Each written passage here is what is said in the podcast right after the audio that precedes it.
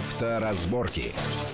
Приветствую всех в студии Александр Злобин. Это большая автомобильная программа на радио Вести ФМ. И, как всегда, обсуждаем главные автомобильные новости, явления, заявления, намерения, планы и все то, что так или иначе уже влияет или может повлиять на нашу и без того непростую автомобильную жизнь. Сегодня есть даже кое-какие сенсации, которые, ну, конечно, освещались, но не очень глубоко. В частности, например, такая вещь, что и Верховный суд, и даже отчасти ГИБДД подтвердили, что если мы снежком закроем свой номер, то нам, собственно, за это ничего не будет, не будет штрафов, не будет будет ничего.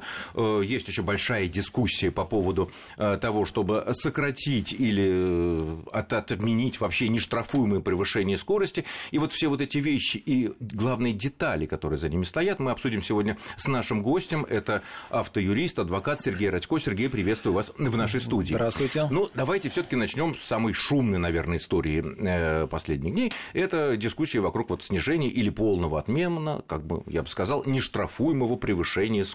На мой взгляд, вообще, этот допуск, он, по сути, такое лукавство и даже некая такая западня для водителя. Вот мы вроде едем, ничего нам не будет, если мы превышаем 10-15, э, скажем так, э, километров от э, того, что установлено. Но правильно ли я понимаю, что если случится любое ДТП во время нашего такого движения, то мы будем в любом случае виноваты? Нет, неправильно понимаете, потому что в ДТП виноват тот, кто допустил нарушение правил, и если это нарушение имеет прямую причинную связь с, с этим ДТП, с последствиями. Далеко не всегда превышение скорости на 10-15 км в час является прямой причиной, хотя иногда это имеет значение, например, при наезде на пешехода. Тогда назначается экспертиза, она определяет скорость транспортного средства, насколько это можно определить, и э, экспертиза иногда отвечает на вопрос, что если бы машина ехала с допустимой скоростью, возможно, у водителя была бы техническая возможность избежать наезда. А каким образом экспертиза экспертиза может это установить, если нет там следов торможения, там длины и так далее. Потому ведь, э, насколько я понимаю, любой водитель в любой такой неприятной ситуации скажет, что э, да я ехал как раз вот ровненько 59 километров в час, это а на самом очень... деле он ехал, допустим, 72. Не штрафуемо, но нарушение. Это очень сложный вопрос, потому что на сегодня мы знаем, все машины оборудованы как минимум системой АБС, есть машины с более сложными системами, и, как правило, колеса не всегда блокируются, поэтому тормозной след, который раньше машины оставляли на дороге, теперь его практически нет, и исходя из этого, определить скорость э, движения транспортного средства до момента ДТП в принципе невозможно, потому что пока никаких, никаких других методик, кроме как по изучению следов, э, наука не изобрела. Поэтому здесь э, есть такой момент, да, когда нет тормозного следа, и водитель говорит, что я ехал там не более 60 или даже ехал 70 или 65, да, то не всегда можно это опровергнуть. Конечно, при отсутствии других данных, при отсутствии, допустим, записи видеорегистратора либо видеокамеры, хотя, опять же, по записи видеорегистратора либо видеокамеры пока наука не, не научилась точно определять скорость, э, ну, как минимум, там, с какой-то приблизительной точностью, чтобы это было там 70 км в час или там 20 Хорошо, превышений. вернемся на шаг назад. Вот э, если, допустим, мы едем с таким вот нарушением, которое все-таки не штрафуется пока, наверное, все-таки будет логично, если это, это дело отменят, как, в общем-то, практически во всех западноевропейских странах, там есть допуск 2-3 километра на э, погрешность камеры. Не всегда и не везде, но эта погрешность, в принципе, нужна. Нет, Почему? погрешность нужна, ну, 3, ну, 5 километров, ну, Я не 20. Думаю, нужно, самое логичное, что можно сделать, это вернуться к 10 км в час, потому что это было всегда. Я напомню, что допуск плюс 20, он был введен а, тогда, когда а, планировалось введение некой бальной системы за неоднократное нарушение, и чтобы водители многие не нахватали штрафных баллов под лишение, да, этот э, порог повысили. Но, слава богу, бальная система не была введена, а порог так и остался. Поэтому, если говорить о возврате к какому-то низкому порогу, то мне, мне думается, что 10 км в час – это максимальное, вернее, это минимальный порог, который нужно оставить, потому что есть погрешность камеры, э, камеры, есть погрешность спидометра, и плюс-минус 5-7 км в час это вполне реально. Ну, во Франции вот 93 километра, я как-то ехал при ограничении 90, прилетел штраф, и я там вчитался в э, мелкие шрифты, там было сказано, что вы ехали 93 километра, у нас позволена погрешность камеры э, плюс, плюс-минус 2 километра, поэтому извольте в кассу 65 евро. Тогда возражу, во Франции я тоже ездил, но там нет такого дикого ограничения скорости, как у нас, когда знаки сменяют друг друга. Там, если вы выехали за населенный пункт, там знак, кстати, 110, потом 130, и никакого знака 60 посередине трассы не будет. Абсолютно. Даже если трасса не скоростная, а обычная междугородняя. Я, больше, я больше скажу, там иногда висят знаки ограничения скорости, которые, ну, не просто, так сказать, суперразумные, но даже, мне кажется, с неким запасом. Иной раз по какой-то такой незнакомой э, там горной дороге едешь, и висит знак 50, и так как-то 50, как-то даже мысли, мысли не приходят, чтобы даже превысить это на 2 километра, лучше как-то так это, если дорога незнакомая. Хорошо, вернемся к нашим юристам юридическим вопросам. Хорошо, а вот если человек едет со скоростью, там 60 знак у нас висит, и человек едет со скоростью там 75, не штрафуемый, да, и э, из прилегающей территории или из второстепенной дороги выезжает другая машина, которая бьет его в бок, и, соответственно, значит, э, происходит такая неприятная авария. Ясно, что абсолютно главная вина на том, кто выехал, не обратив внимания на знак «Уступи дорогу», но ведь э, этот человек, который нарушал скоростной режим, он будет совсем не виноват? Я думаю, что будет совсем не виноват, потому что, во-первых, его скорость невозможно установить, а, если нет точных данных, а их, скорее всего, не будет. А во-вторых, мы видим, что прямая причинная связь есть между тем, кто выехал под знак, не уступив дорогу, и самим столкновением. Поэтому здесь, я думаю, что вина будет целиком полностью на том, кто не уступил дорогу. Хотя тот, кто не уступил дорогу, может сказать, что если бы тот бы ехал со скоростью 60 разрешенный, он бы успел бы вывернуть, и ничего бы не произошло. Ну, тогда ему придется доказать, что, во-первых, тот ехал с превышением скорости, а во-вторых, что если бы она соответствовала бы норме, может быть, ничего бы не было. Здесь слишком мало данных для объективной экспертизы, поэтому если он объективно выехал под знак, то, скорее всего, он так останется виновен, а все эти доводы, э, скорее всего, любой суд отклонит. Но, Тем более, кажется, они мало доказуемы, да, что называется. Да, это предположение, оно такое чисто теоретическое. Хорошо, ладно, разобрались с этим. Но все равно лучше, конечно, не нарушать, потому что всякое может быть. Э, следующая большая тема, ну, небольшая, но вот тема, которая обсуждалась а, вот последние дни года, э, это заявление ГИБДД и заявление Верховного суда. О чем идет речь? Вот, в частности, глава ГИБДД пояснил ситуацию про автомобили, которые ездят по улицам с нечитаемыми, ну, грязными номерами. А сейчас в КОАПе существует две статьи. Штраф 500 рублей за нечитаемые, грязные и установленные с нарушением ГОСТа госзнаки, и гораздо более серьезное нарушение – штраф 5000 рублей или лишение прав за целенаправленные видоизменения и закрытие номеров э, автомобилей разными пленками, рамками и так далее, и так далее. К этому как раз совпало разъяснение Верховного суда, из которого вытекает, что само по себе, очень важно, наличие снега, льда, ну, наверное, и грязи тоже, на номере не означает, что водитель целенаправленно э, загрязнил знак, чтобы он не читался. Вот. Ну и, соответственно, если нарушение можно устранить на месте, считают ГИБДД, то так ответственности мы никого не привлекаем. И это, мне кажется, в какой-то степени открывает ящик Пандоры. Потому что недобросовестные граждане, а такие у нас еще кое-где иногда встречаются, э, могут кинуть снежком в свой номер или, так сказать, грязью кинуть в свой номер. Одна из цифр из букв будет не читаться уже, соответственно. Э, и, соответственно, никакая камера ни на какое нарушение, потому что нарушение будет зафиксировано, но кому его слать будет совершенно непонятно. И если его остановит сотрудник ДПС в этом случае, чего, собственно, все и опасаются, э, и будет обвинять вот в нарушении чуть ли на лишении прав, скажет, «Ну, я не знаю, вот снег вот как бы вот прилип, тут ну, грязь такая, и как? Вот не открывает ли это действительно ящик Пандоры? И теперь теперь нехорошие люди будут вот э, не бояться камер, которые наводят порядок на наших дорогах. Ну, то, степени. что это теперь, я бы не сказал, потому что, в принципе, норма была давно, и Верховный суд уже неоднократно разъяснял, в чем разница между двумя, двумя этими правонарушениями, если номера не по ГОСТу, грязные, нечитаемые номера, которые специально оборудованы. А тут понятно, что в первом варианте речь идет о, о том, когда номер стал нечитаемым вследствие бездействия водителя, когда он не протер, не помыл и так далее. А второй случай, когда он своими активными действиями его скрыл от идентификации. Здесь, в общем-то, чисто юридическая разница. Правда, возникает вопрос, как доказывать, ведь, ведь по идее номер можно закрыть бумажкой, листочком там или грязью, да? Случайно прилипшим листочком. Да, да. Но на самом деле очень трудно доказать, что данный листочек или грязь был э, специально водителем размещен, хотя говорят, что есть там где-то уже там чуть ли не грязь в баллончиках продают, чтобы можно было аккуратненько номер замазать. Надо, то есть фирменная такая специальная грязь. Да, да? чтобы можно было как-то замазать. Ну, я, я сам, честно говоря, не видел, но слышал, что об этом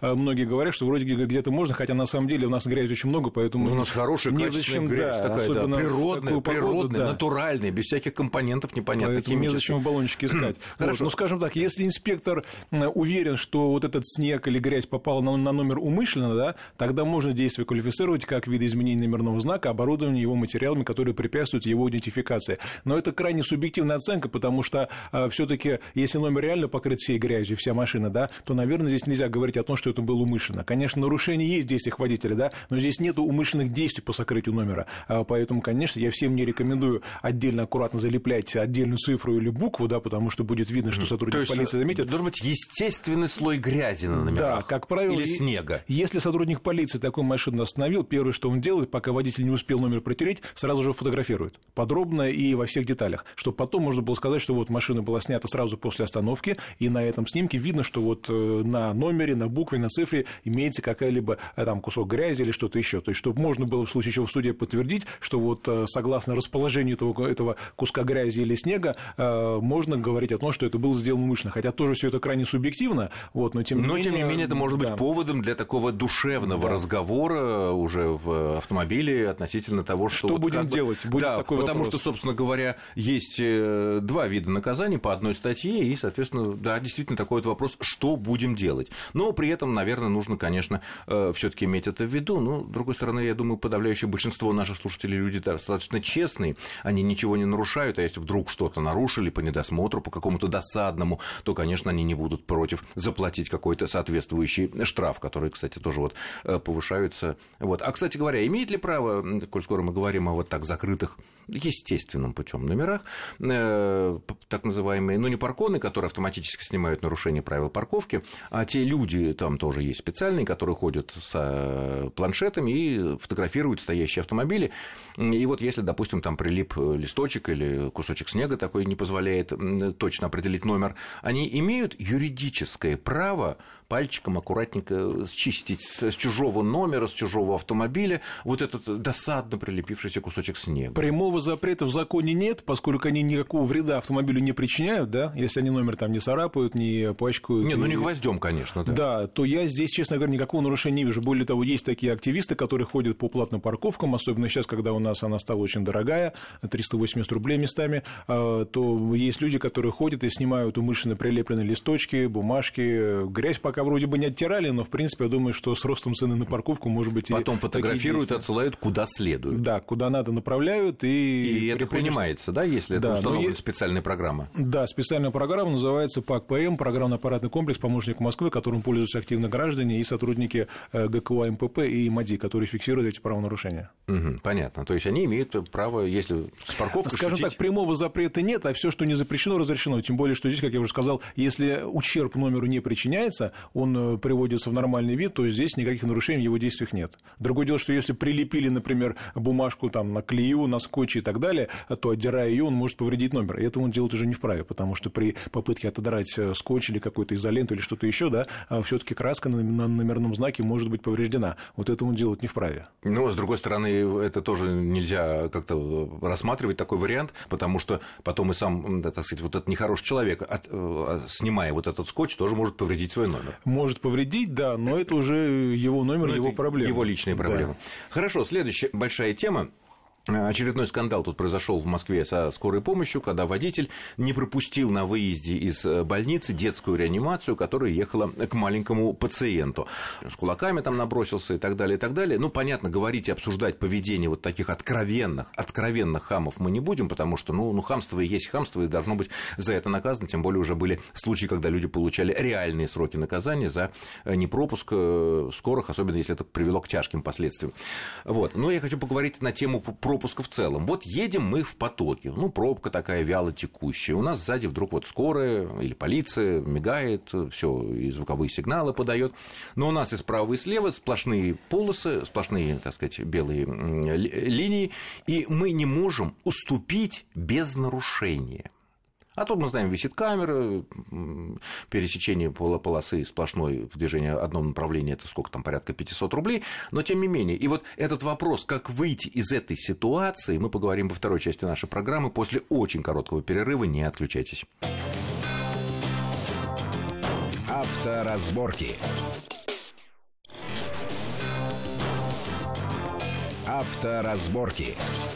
Итак, мы продолжаем в студии Александр Злобин и адвокат Сергей Радько. Вот обсуждаем такую тему, связанную с э, недавними очередными скандалами вокруг непропуска скорой помощи. Э, ну, мы не берем какие-то хамские абсолютно проявления со стороны наших отдельных водителей, а берем просто типичную, типичную ситуацию, э, когда вот мы едем, вяло текущая пробка, за нами скорая приближается к нам, все по правилам, у него включены э, звук, свет, все хорошо, но мы, не нарушая правил, не пересекая сплошную линию направо или налево, уступить не имеем права. Наши действия с юридической точки зрения. Э, с юридической точки зрения получается, что мы не можем не остановиться, не подвинуться. Почему? Потому что мы не имеем права нарушать э, разметку, тем более, что с точки зрения закона это будет еще и опасное вождение, потому что э, перестроение при интенсивном движении, согласно пункту 2.7, относится к признакам опасного вождения. А это 5 тысяч рублей? Нет, это было 5 тысяч рублей принято еще в начале 2017 года, но пока закон так и прошел первое чтение, два года уже Ну, он не утвержден, да, ну вот-вот да. будет. Так. Поэтому нужно вспомнить, что такое термин «уступить дорогу». А уступить дорогу, как написано в правилах, да, это означает не возобновлять, не продолжать, не начинать движение, либо не совершать маневр, который вынудит других участников движения изменить скорость либо направление движения. Так, и что в нашем То случае это означает, делаем? что если сзади к нам, как говорится, прилипла скорая, а мы не можем перестроиться, потому что у нас справа и слева поток, там сплошная полоса и так далее, но мы при этом не возобновляем движение, не начинаем и не продолжаем, не совершаем маневр, то можем также спокойно ехать, и с точки зрения правил в наших действиях нет никакого нарушения, потому что правила дорожного движения нас не обязывают э, убираться в сторону с дороги, они обязывают нас либо не продолжать движение, либо... Это мы не можем, это еще хуже. Мы не можем встать, потому встать что в не этом случае мы так. совершаем маневр, создаем помеху. Получается, что, что, что, что с точки зрения правил, при э, прямом их толковании получается, что мы должны просто э, прямо дальше ехать, э, а скорая будет ехать за нами, потому что иного варианта просто нет. Если же мы смещаемся в сторону, пересекаем сплошную линию разметки, э, есть шанс получить штраф, и потом мало шансов оправдаться, потому что скорая может на месте и не быть на этой фотографии. Э, То есть э, придет штраф, машина наша пере- пересекла сплошную полосу, к нам пришел штраф, и есть фотография, а то, что, то, что мы уступали скорой, э, таких данных нет, и, и даже обжаловать такое постановление шансов не будет. Поэтому, на, на мой взгляд, э, пока ситуация довольно сложная, потому что э, в любом случае мы, с одной стороны, выполняем строго по правилам букву закона, правила выполняем, но при этом скорая действительно проехать не может. Но, с другой стороны, то, что вот у нас такие забитые дороги, особенно в час пик, да, ну, наверное, нашей вины в этом нет. Э, Скажите, а вот то- это та же самая ситуация. Вот, допустим, стоим мы на красный свет, да, перед остановившись перед стоп-линией, ну, все, так сказать, Были не переезжая истории, ее, да. на, к нам подъезжает скорая или полиция. Единственный вариант, чтобы ее пропустить, а мы хотим это сделать, мы понимаем, что это не просто так они едут. э, Нам нужно пересечь стоп-линию на красный цвет, да. да, и вот немножечко левее или немножечко правее э, э, подать. Соответственно, сейчас появились уже камеры, которые штрафуют за пересечение стоп-линии на красный свет. Да. И то же самое получается. Получается, здесь мы что- стоим. Вот что, что здесь делать? Э, По правилам, строго по букве правил, мы должны стоять, потому что, согласно правилам, уступить дорогу, это означает не начинать движение. То есть мы даже не можем начинать движение именно с точки зрения термина «уступить дорогу», и также с точки зрения обязанности стоять перед красным светофором. То есть Поэтому получается по так, правилам мы, мы не только дол- должны, но мы обязаны стоять и не пропускать, э, потому что правила нас обязывают не начинать движение. И как скорая будет объезжать, к сожалению, это уже проблема ее, а не наша, потому что в ином случае э, были случаи, когда вот даже на фотографиях было изображение скорой помощи, э, который сзади сигналил, водитель э, пересекал сплошную линию, ему приходил штраф. То есть то, что он э, предоставлял преимущество скорой помощи, это камеру не интересует. То есть такого варианта нету, что, чтобы мы совершаем меньшие правонарушения, а это меньше все-таки правонарушений, чем совершаем больше правонарушений, которое грозит даже в отдельных случаях лишением прав. Есть такое понятие, как крайняя необходимость. В законе есть такая статья, что если вы действуете в состоянии, в состоянии крайней необходимости, то есть предотвращаете какие-то большие последствия, серьезные, да, совершаете маленькое правонарушение, то в ваших действиях нет и того самого маленького правонарушения. Да? А на ком бремя доказательства, что была на такая нас. необходимость? Потому, на нас. потому что камеры штрафуют нас по принципу презумпции виновности. Есть номеры, есть автомашина, есть камера, которая засекла, что Да, машина есть линия. пересекла, да, линия пересечена, э, привлечен собственник, а уже он будет доказывать отсутствие правонарушения, либо малозначительность, либо крайнюю необходимость. И, как я уже сказал, если скорой помощи на этой фотографии не было, а то доказать, что именно эта скорая помощь именно в это время ехала, никогда не получится. И штраф так и останется в силе. К сожалению, пока есть такое противоречие. Понятно. А вот, в принципе, для того, чтобы э, не избегать всяких неприятных вещей, э, на скорых помощях часто сейчас установлены, да, в Москве, наверное, уже практически на всех установлены видеорегистраторы, ну, сертифицированные, все там, наверное, и GPS, и место указано, и время, и скорость, и все, что нужно. Э, И вот на основании вот этой записи, вот, допустим, не успела куда-то скорая, да, ну, там разбирательство происходит, ну, и скорая говорит, вы знаете, вот, вот посмотрите, вот у нас есть запись, вот этот вот человек вот ехал, строго соблюдал свои дурацкие маленькие правила о том, что нельзя пересекать сплошную, и из-за этого, а мы, так сказать, никуда, мы там в туннеле были, например, мы на встречку выехать не могли, и вот поэтому и вот предоставляют свое оправдание вот эту запись. Такого рода запись может являться основанием для наказания водителя за непропуск. Для автоматического наказания она являться не может, потому Нет, ну, что автоматического... эти системы не являются автоматическими средствами фиксации. Это понятно. Но как минимум для того, чтобы возбудить административное расследование и вызвать водителя автомашины и получить от него объяснение, конечно, это основанием будет. Но опять же, если на, на, на этой записи видно, что водитель э, выполнил все требования закона, которые подразумевают термин уступить дорогу, да, uh-huh. и эта запись будет в деле, то я думаю, что даже наш самый гуманный суд все-таки не признает такого водителя виновным, потому что будет видно, что формально все требования закона, которые подразумевают термин уступить дорогу, были исполнены. А тем более, если вдруг мы э, в такой ситуации, ну, включаем, допустим, э, правый поворотник, что да. мы хотим, мы хотим, да. мы тебя видим, мы готовы пропустить, но я не могу пересечь. Хорошо, а если там, допустим, прерывистый, но довольно плотный поток у нас справа, ну, э, слева реже бывает, да, справа поток, и мы не можем пропустить, то есть правила мы не нарушим, если прерывистую пересечем, но нас не пропускают люди, либо из-за, то, что нехорошие люди, либо ну, просто не понимают, о чем идет речь, хотя, конечно, довольно громкий звук.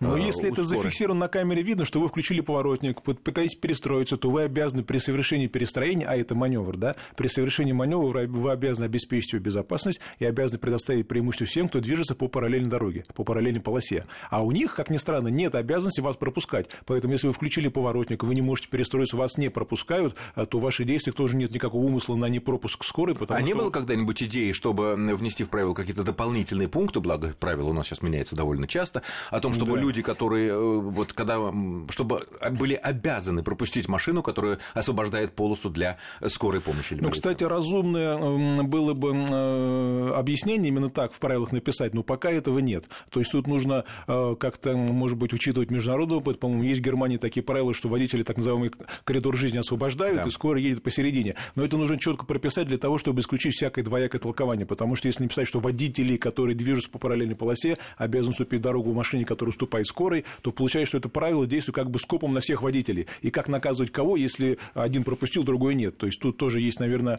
э, чисто такие юридические сложности, поэтому идея вполне верная, но, конечно, ее нужно обсуждать и думать, как это правильно то, терминах То есть писать. из этого вытекает, что если мы, желая как можно скорее освободить проезд для скорой полиции, пожарной или какой-то такой автомобиля экстренных служб, который спешит на э, вызов, и вот мы пытаемся, так сказать, вклиниться в соседний ряд и совершаем ДТП, мы будем однозначно виноваты, Безусловно. и никакие наши объяснения да. потом не будут да. Э, играть никакой роли. Да, потому что ваши соседи по потоку, они движутся прямолинейно, без изменений направления движения, соответственно, вы обязаны их пропустить, и если вы этого не сделали, вы совершили ДТП, то вы виноваты. Какова бы причина ни была. Да. Э, ну что ж, я благодарю нашего гостя, адвоката и автоюриста Сергея Радько за интересный и познавательный э, разговор. Вот. Ну, будем надеяться, что и в новом 2019 году штрафов мы получим не так много, они будут не такими большими. А в принципе, ведь есть выход не получать эти штрафы, независимо от их размера, а именно ничего не нарушать. И это, наверное, будет наше главное пожелание в новом году. Да. Счастливо, всего хорошего. С вами был Александр Злобин. Авторазборки.